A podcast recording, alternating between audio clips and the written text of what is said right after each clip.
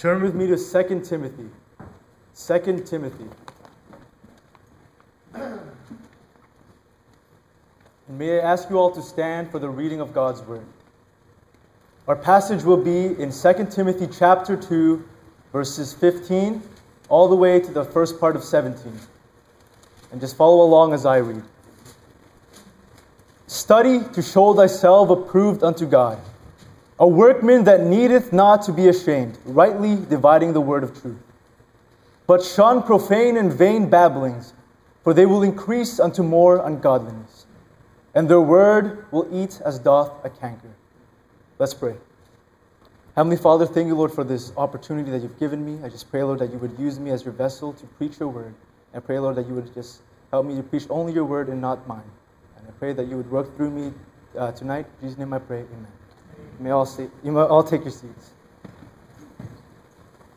For the last three years of my life, um, to pay for my college, I've been working in a produce department. For, so for the last three years of my life, I've always been working at a produce department. And if you don't know what that is, those are the people who handle the fruits and vegetables. I don't know why God designed it that way. I'm not the biggest proponent of fruits and vegetables. But hey, I'm in the produce department.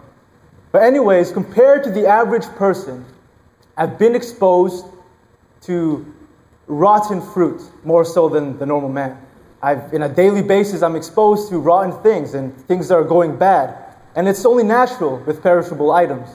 You know, this God designed it so that things are things are once fresh and over time they go bad.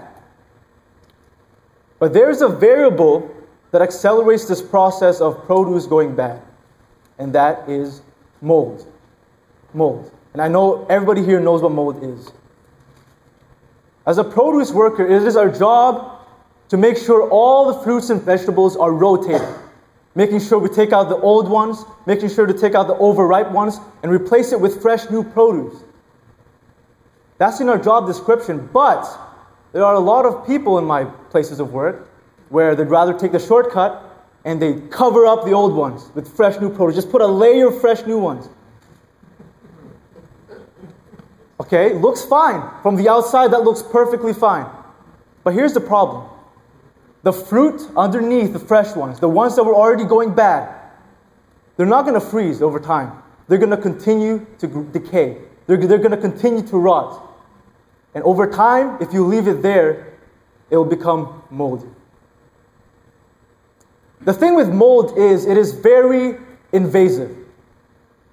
As a produce worker, you're, you're taught that if you see moldy fruit, if you see a moldy vegetable, you're supposed to remove that specific fruit and every single piece around it. Because chances are that mold has already invaded the other produce items. Mold is very invasive.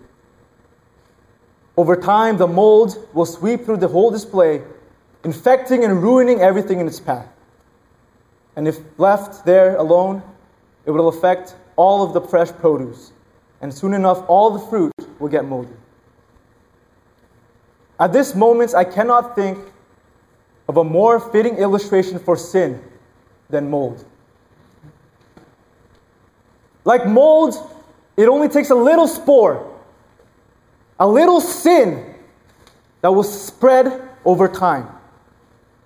And that small sin that we've allowed to enter into our lives will become larger and will grow into something bigger and will turn to a larger sin and begin to rot the heart of the individual. And just like mold, that sin will not only affect those committing that specific sin, but will affect those around that specific individual. And here is the sin that so many Christians have allowed into their lives. And it is a failure to obey a command that God has given to us through His Scripture. Study to show thyself approved unto God. In our Sunday schools, we teach it to all our children. Read your Bible, pray every day, and you grow, grow, grow. We tell the children to sing that through V B S, through junior church. But why is it that when we become adults, we feel that we are exempt to that story, to the, exempt to that principle? As adults, it becomes even more needful for us to read the Bible and to study the Bible. A theologian once said, the great crisis in our day is a crisis of the neglect of the content of this book. It doesn't do us any good if we have a high view of Scripture, but don't know what's found within its sacred pages. To know and truly love God, we need to know and truly love His Word. Many say they love God. Many say they are so close in communion with God. But can they really love Him when they regularly neglect the instruction manual that He left here on earth for us to read? Can you really have a close relationship with God if you're so content with allowing your Bibles to uh, gather dust on your bookshelves? Can you really love Him if that's how you treat His holy word? We need to reassess our priorities. And to do that, we need to look to the advice that the Apostle Paul gave to the young pastor Timothy. And to find the truth and to understand the importance of treasuring and studying the Scripture. My first point here today is, what does studying, like, studying will gain God's approval. Studying will gain God's approval. Study to show thyself approved unto God. Reminiscing through all my years in high school, uh, that was four years ago now, just reminiscing through all that time I spent in high school, you look around with, within the student body, you look around from teenager to teenager, everybody there is seeking approval. Everybody there wants to fit in with everybody else. They want to fit in with the mold. They want to fit in with all their peers, with all their friends. You see this in elementary schools. You see this in high schools, colleges, universities, workplaces. Almost everywhere you will find people will go out of their way and change their own behavior, change their own habits to gain the approval of other people. That's why things like social drinking is a thing, exists. That's why social uh, take, uh, social drug usage is a thing. Many of those guys, they only drink, they only uh, smoke because their friends are doing it. They want to not be kicked out from the, their, so, uh, their uh, friend group, and they want to fit in. They want to fit in with everybody else. They want to gain the approval of others. That's our natural tendency as human beings, is to gain the approval of the people around us. There is nothing wrong with seeking for approval. We just need to make sure we are seeking the approval of the only person that matters, and that is God. We don't need the approval of the world. We don't need the approval of our friends. We don't need the approval of our coworkers. Even our own families, we don't need our approval. Our own pastors, the only person that we must prioritize first to gain the approval of is God. God first and above everything else. But the great thing is, we don't have to ponder at night. We don't have to sit and, and kind of think to ourselves how we can gain the approval of God, because it says already in the Scriptures. Verse fifteen, study to show thyself approved unto God. Merely reading our Bibles, that's a good start. I'm not gonna make, I'm not gonna say a person who reads their Bible is a bad person. That's a great start. But if you're content with just merely reading your Bible and just fine with that, that's not enough. That's not what the Bible says. We need to study the Bible. For me, studying, it, it means that the, the mind is involved. It means that the mind is not passive. It's active. It's constantly thinking. A person who's studying the Bible is constantly throwing questions at it. Is constantly asking God, what, what, what do you want me to know from this passage? That is what studying is. For me, reading is, um, just because of my experience in high school, we have uh, a thing in English class called silent reading. Silent reading. And I don't know why is that it's even called silent reading, because everybody, all the, all the teenagers, all they do is they put their books like this and they fall asleep for one hour. How is that silent reading? You're silent because you're falling asleep. That's why you're silent. But we treat our Bible reading, our Bible studies, our Bible devotions exactly as the same way as high schoolers treat their silent reading. We just take our Bibles in the morning, or whenever you do your devotions, you plop it down on your desk. than some people that just, oh, this little Acts, what a great uh, book. Let's just read it in a random chapter. And that's how we do our Bible studies, just picking randomly wherever the wave uh, throws at us. We can't just be content with that. We need to be studious with God's Word. We need to know what's in the Bible. We need to know everything that God wants us to know. The thing is, I, someone recently asked me, what is the greatest thing I can that, that I've learned personally in Bible college, in my four years of Bible college? And it's hard. That's a hard question because that's very broad. But the things that, that I value the most are not really things that, I've, that have been taught to me in the classroom, are not necessarily things that I've read in a textbook or read in a, in a certain uh, book. But a lot of the things that were most precious to me in my college years, my four years, were the things that I've learned about God and the things I've learned about Him during my personal time. It was during my personal devotions that I really get to know God. Not through, not in the class, not in my textbooks, not in just uh, uh, required reading. It's when I'm studying God's Word personally and, and out of own, my own desire is when I really learn more about Him. If I were to tell someone an advice, I wouldn't just say to read their Bibles. It's too vague, too passive. Matter of fact, I wouldn't even say study your Bibles because studying with, studying also brings a connotation of you're doing it for the sake of maybe a class or something like that. But my advice is to love the Bible.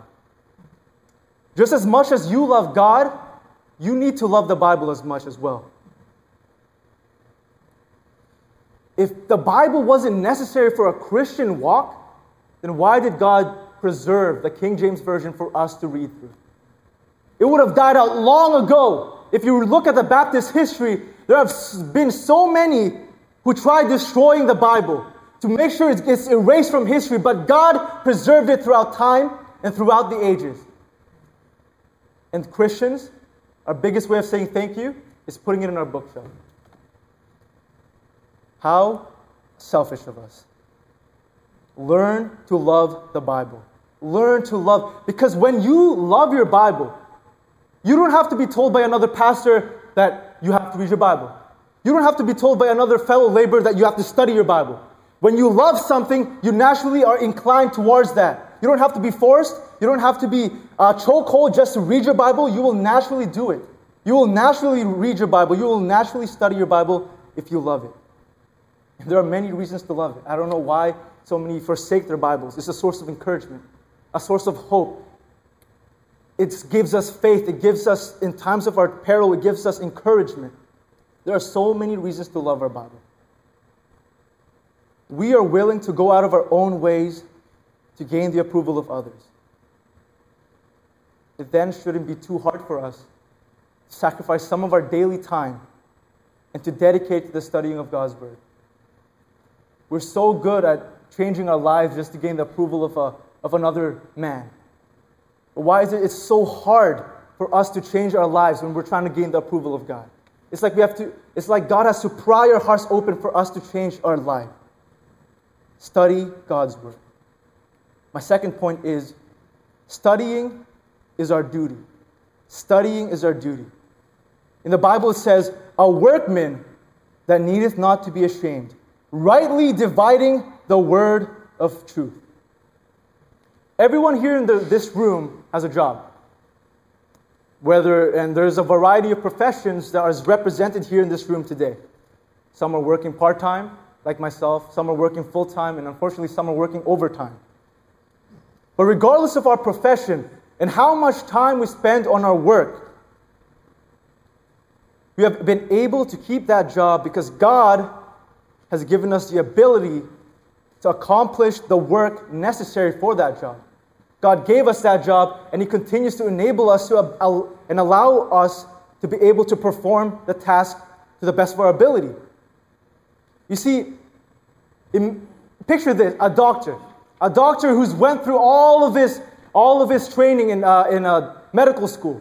I don't know how long it takes, maybe seven years, eight years, something like that. Seven years, eight years.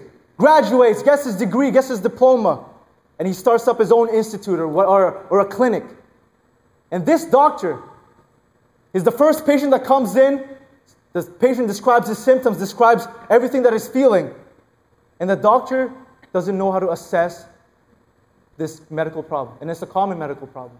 Imagine that. A doctor who's studied eight years, a patient walks in with a common medical problem and he doesn't know how to assess it. That doctor has a reason to feel ashamed. That is what he studied for.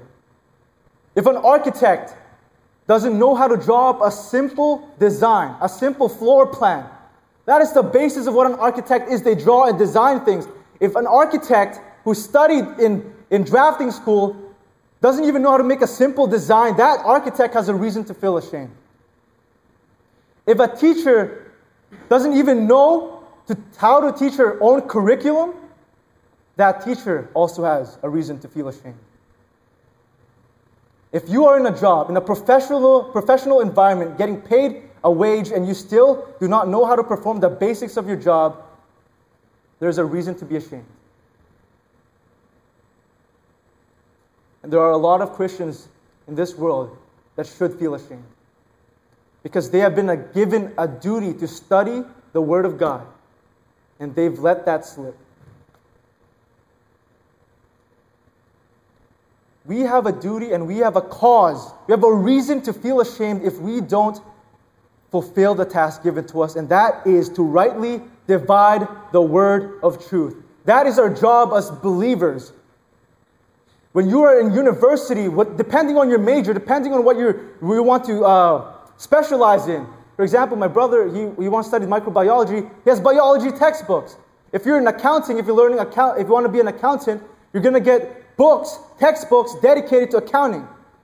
Architects will get books on how to draft, on how to draw, and how to design. You'll get a, a specific textbook in university that will aid you into learning your profession. And Christians, we've gotten a textbook already right here. But here's where we get it wrong. We think that this is a textbook exclusive to the pastors. We think that this textbook is exclusive to only Bible college students. But this textbook needs to be studied by every person who has accepted Christ into their lives. No one is exempt from this command to study God's word and to rightly divide the word of truth. When Moses left in the Old Testament, when Moses went to talk to God in the mount, the whole nation of Israel was left in disarray. They started worshiping golden calves. They started worshiping false idols when Moses left. And the reason why, Moses was the only one who really had a close relationship with God. The whole nation of Israel was putting this burden onto just Moses himself. And when Moses was taken away just like that, the whole nation of Israel went into chaos and disobeyed the command that was given to them. And it's the same with us. We're leaving all the work of studying God's word to just those in full-time ministry, which shouldn't be the case. Laymen, fellow laborers need to be in God's word just as much as a Bible, a, a Bible college student, just as much as a pastor. Turn with me to Ecclesiastes four, nine to twelve. Ecclesiastes four, chapters nine to twelve.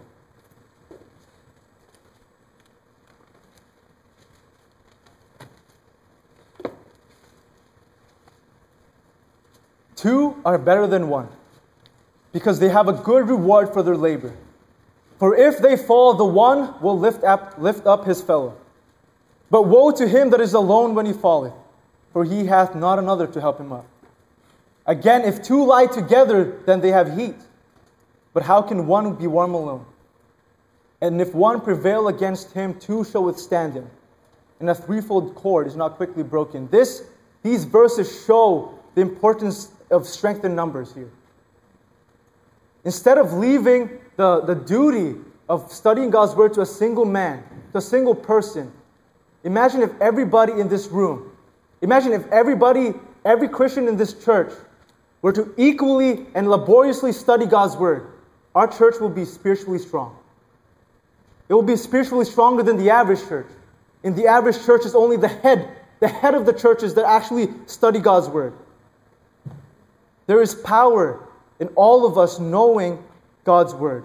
And God will bless when we are take time to study His word. All of us here should be able to rightly divide the Word of God and the truths within it.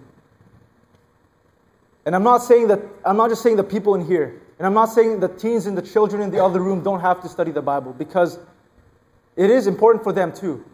But it is really needful for us, because we are the adults. We are the, the people that are kind of higher up in the church. And we're the ones teaching the next generation. And how can we teach something that we don't even know for ourselves? How can we honestly disciple the next generation when we aren't disciplined ourselves in God's Word? We need to be studious of God's Word. It is our job. It is our job as a workman. It is our job as a Christian. Do not be a workman that has cause for shame. Understand that it is our job to rightly divide the Word. And my last point here today is studying the Bible is preventative. Preventative. It says here, but shun profane and vain babblings, for they will increase unto more ungodliness, and their word will eat as doth the canker. And preventative, what is How does studying the Bible, what, how does it prevent us from anything? What, what is it preventing us from? There's two things. The first one are heresies and false teachings. Heresies and false teachings. And that is rampant in our world today. Actually, I just saw an ad on YouTube the other day, and I just saw the title. It, it basically said, Why the Bible Was Devised by Satan. Um... I didn't bother finishing the video or even starting the video. I just kind of skipped the ad. Good thing YouTube allowed me to skip the ad. But that is the type of heresy. That is the type of false teaching that's being spread around in our world today. The reason why the Bible was devised by Satan, uh, people, and how they get led astray. This is the reason why it is so needful for us to be studious of God's Word. Look around us and look at all the cults that exist today. Look at all the false religions that exist today. And that is because people were not well studied in the truth and allowed themselves to be led astray and formed those cults. They misinterpreted what God uh, meant to say, and they started their own following, leading others astray with them. So many just rely on the spiritual feeding of the pastor. They come into church, pastor preaches, they maybe take notes, some take notes, some don't. Even worse if you don't take notes. But they just sit there passively and being spoon-fed truths from the Bible. They get home, again, wait until Wednesday, maybe not. They, and then for, for some, they just wait until the next week, until Sunday again, to be spiritually fed truth from the Bible from pastor. Just to forget it right when they leave the church. That is not how we are supposed to study God's Word.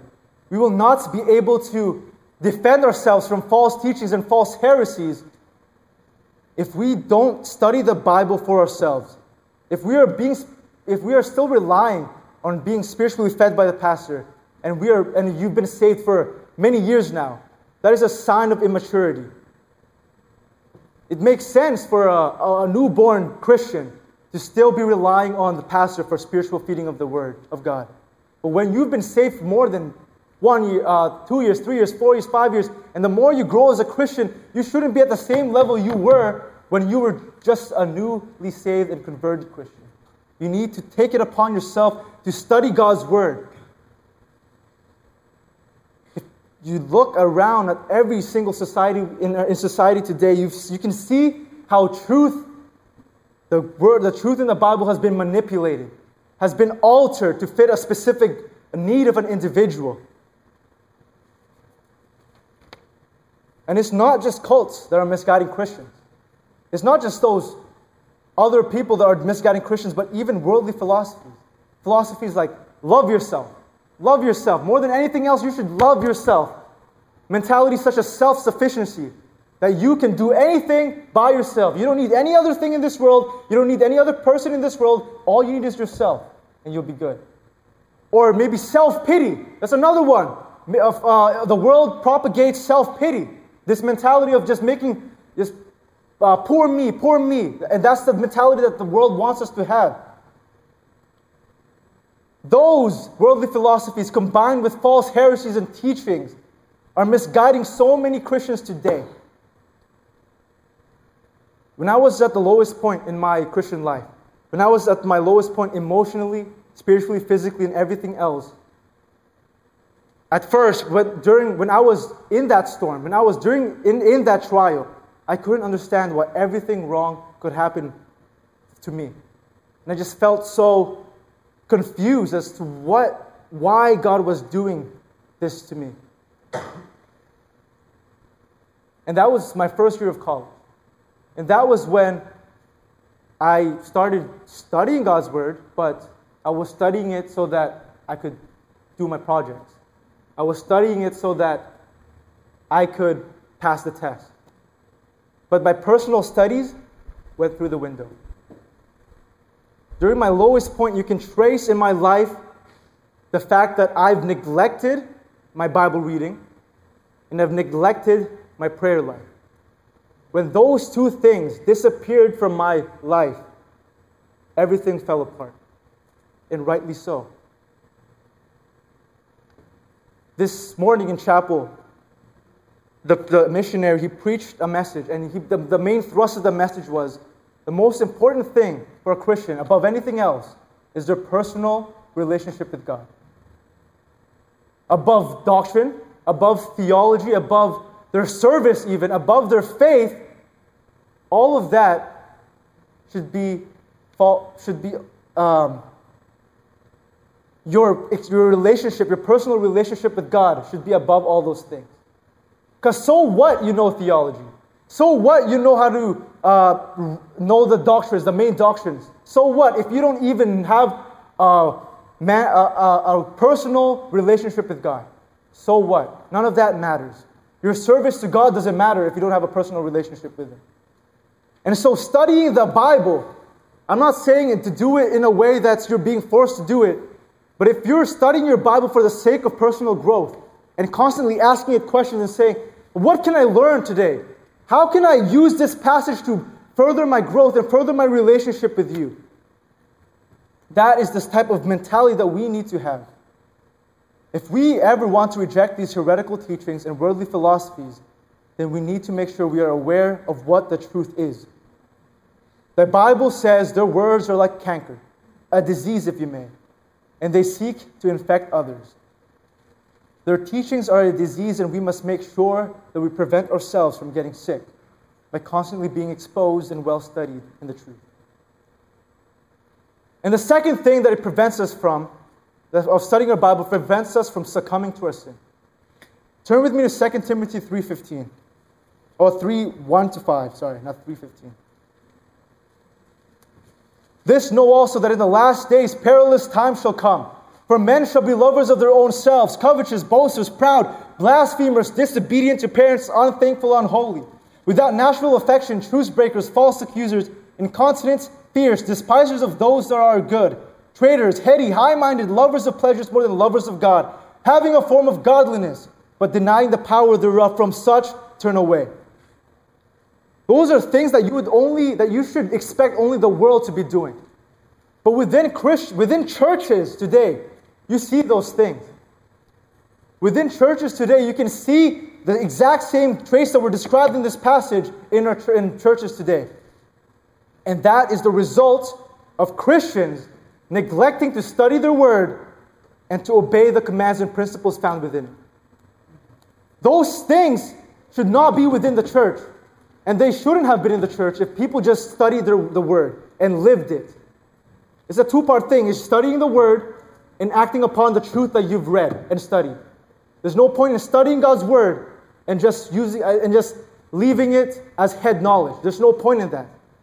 You have to take it into truth, the, the truth that you've learned, and apply it into your normal life, your normal everyday life, and allow it to further your Christian growth and your relationship with God. And those descriptions in First, Second Timothy three could have been prevented if people just studied the God, studied God's Word and obeyed the principles found therein. And a Christian who is living in carnal sin is also like a canker, infecting those around them and giving them a reason to sin as well. You see, people are always just looking for Our flesh is just looking for a way to justify sin. When you see another individual committing a certain act, you look at him and say, oh, if he's doing it, maybe I can do it too. We're looking for the the, uh, the, the next justification, the next way to justify our, our, our fleshly needs. It's like a canker. A Christian living in sin will not only affect themselves, but will affect those around them. And the way to fight off sin and temptation is through Scripture.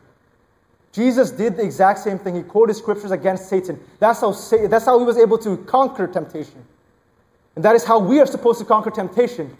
When we're not studying the God, when we're not studying God's Word, how are we supposed to quote Scripture when we're tempted? When we don't even read our Bibles in our own personal time, when temptation comes, we won't have anything to say against Satan. We won't have anything to quote against Satan because we are left speechless because of our own apathy towards Scripture. Suppose you had an illness, a terminal illness, and you had to consume a specific pill each day. And this pill, and this pill allows you to live another day. But the only the only requirement is you have to take it every single day. If you miss that dose, you're dead.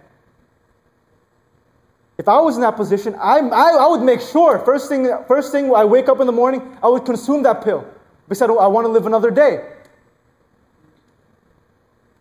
If we treat our Bible the same way as that kind of that pill, that medicine that we have to take each and every single day, if we treat the, if we treat reading the Bible as a necessity for us to, to be to function, because it is necessary for us to function.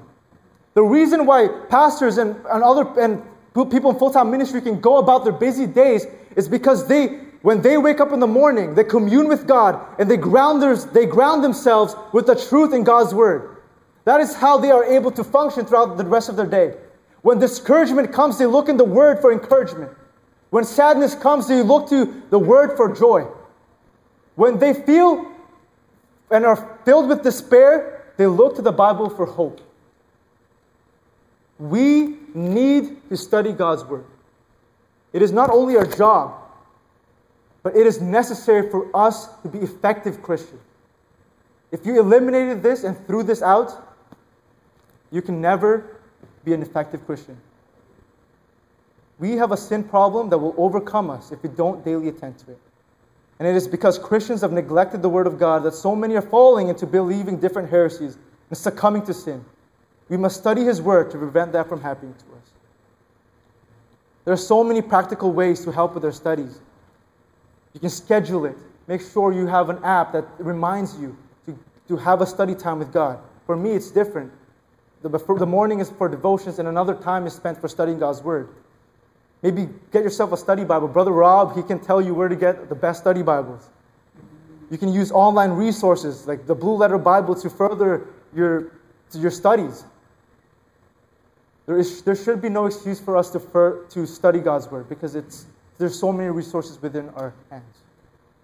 A W Tozer said this: "The Word of God, well understood and religiously obeyed, is the shortest route to spiritual perfection." And we must not select a few favorite passages to the exclusion of others. Nothing less than a whole Bible can make a whole Christian. And if you're here today and you truly want to be the best Christian you can be, you have to give yourself over to fervently studying God's Word.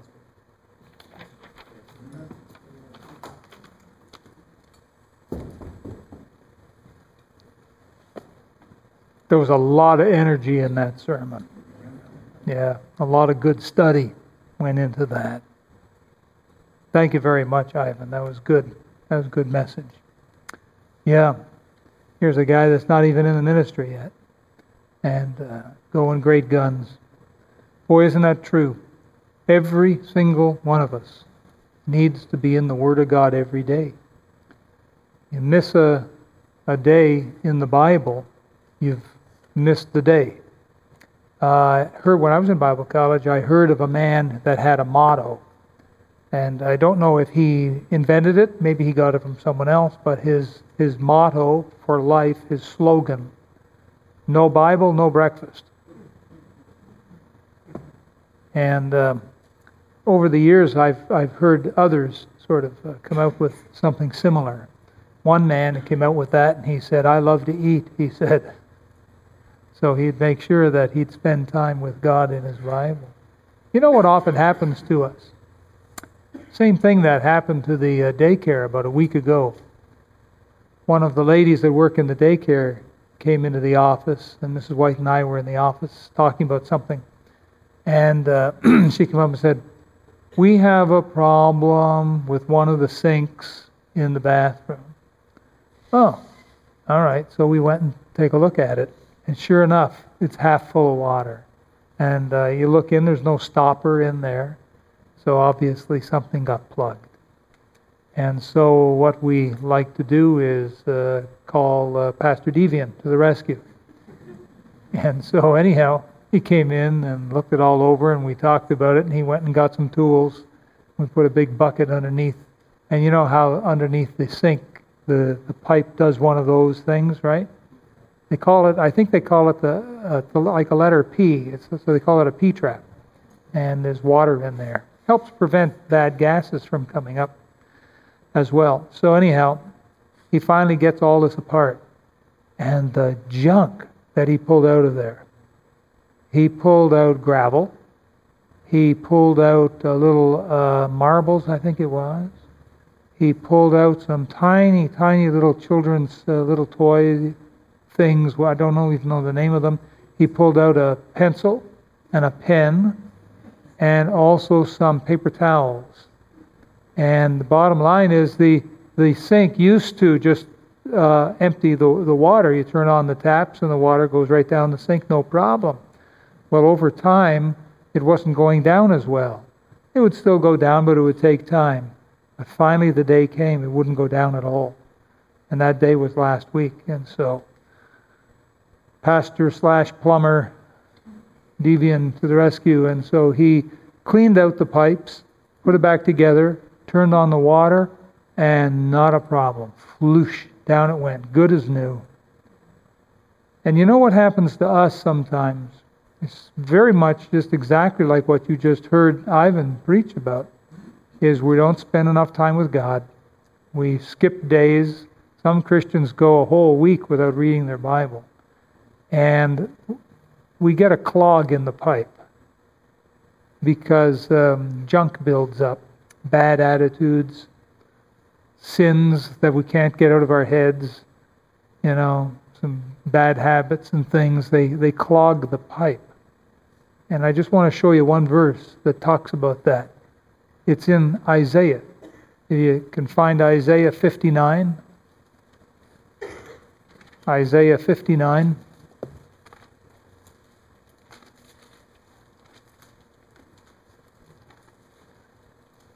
Now while you're turning to Isaiah fifty-nine, um, many of us have been asking God uh, the prayer requests. Uh, one one of the prayer requests that many of us have been asking is, God, please give me money out of the blue so that I, I can act like your channel, and you can channel that money right through me into the building fund so that we can do a miracle and raise a million dollars. We've been talking about this for some weeks, and many of our church people um, filled in a little piece of paper. We put it on the back wall there. You all know about that. Uh, well, that's one example. Sometimes we say, well, why, why isn't the money coming? You know, I'm asking God, I'm praying about it. And the answer could be that we have a clog in the pipe. That could be that uh, God can't pour the blessing through us because we're clogged. So Isaiah fifty-nine, behold, the Lord's hand is not shortened, that it cannot save, neither his ear heavy, that it cannot hear. But your iniquities have separated between you and your God, and your sins have hid his face from you, that he will not hear. Sometimes a Christian can pray for years for something good and never see it happen. And uh, the problem might be that the Christian's got a clog in the pipe. God can't pour that blessing through the Christian. We like to be conduits, tubes through which God can pour his blessing into this world. And that's the way it ought to be. But God can't always do that because the tube is plugged. We got a clog in there. And so we don't even know about it until finally, you know, the whole sink backs up and oh, ho, ho, you know, call in the R C M P or something. So we need to every day get our pipes cleaned. Every day. Every day sludge is trying to stick to the walls of your pipe. Every day it happens. You can't help it. You work in the filthy world, you hear filthy things, sometimes you see filthy things, and then um, some. sometimes we say, oh, I wish I could get that out of my head.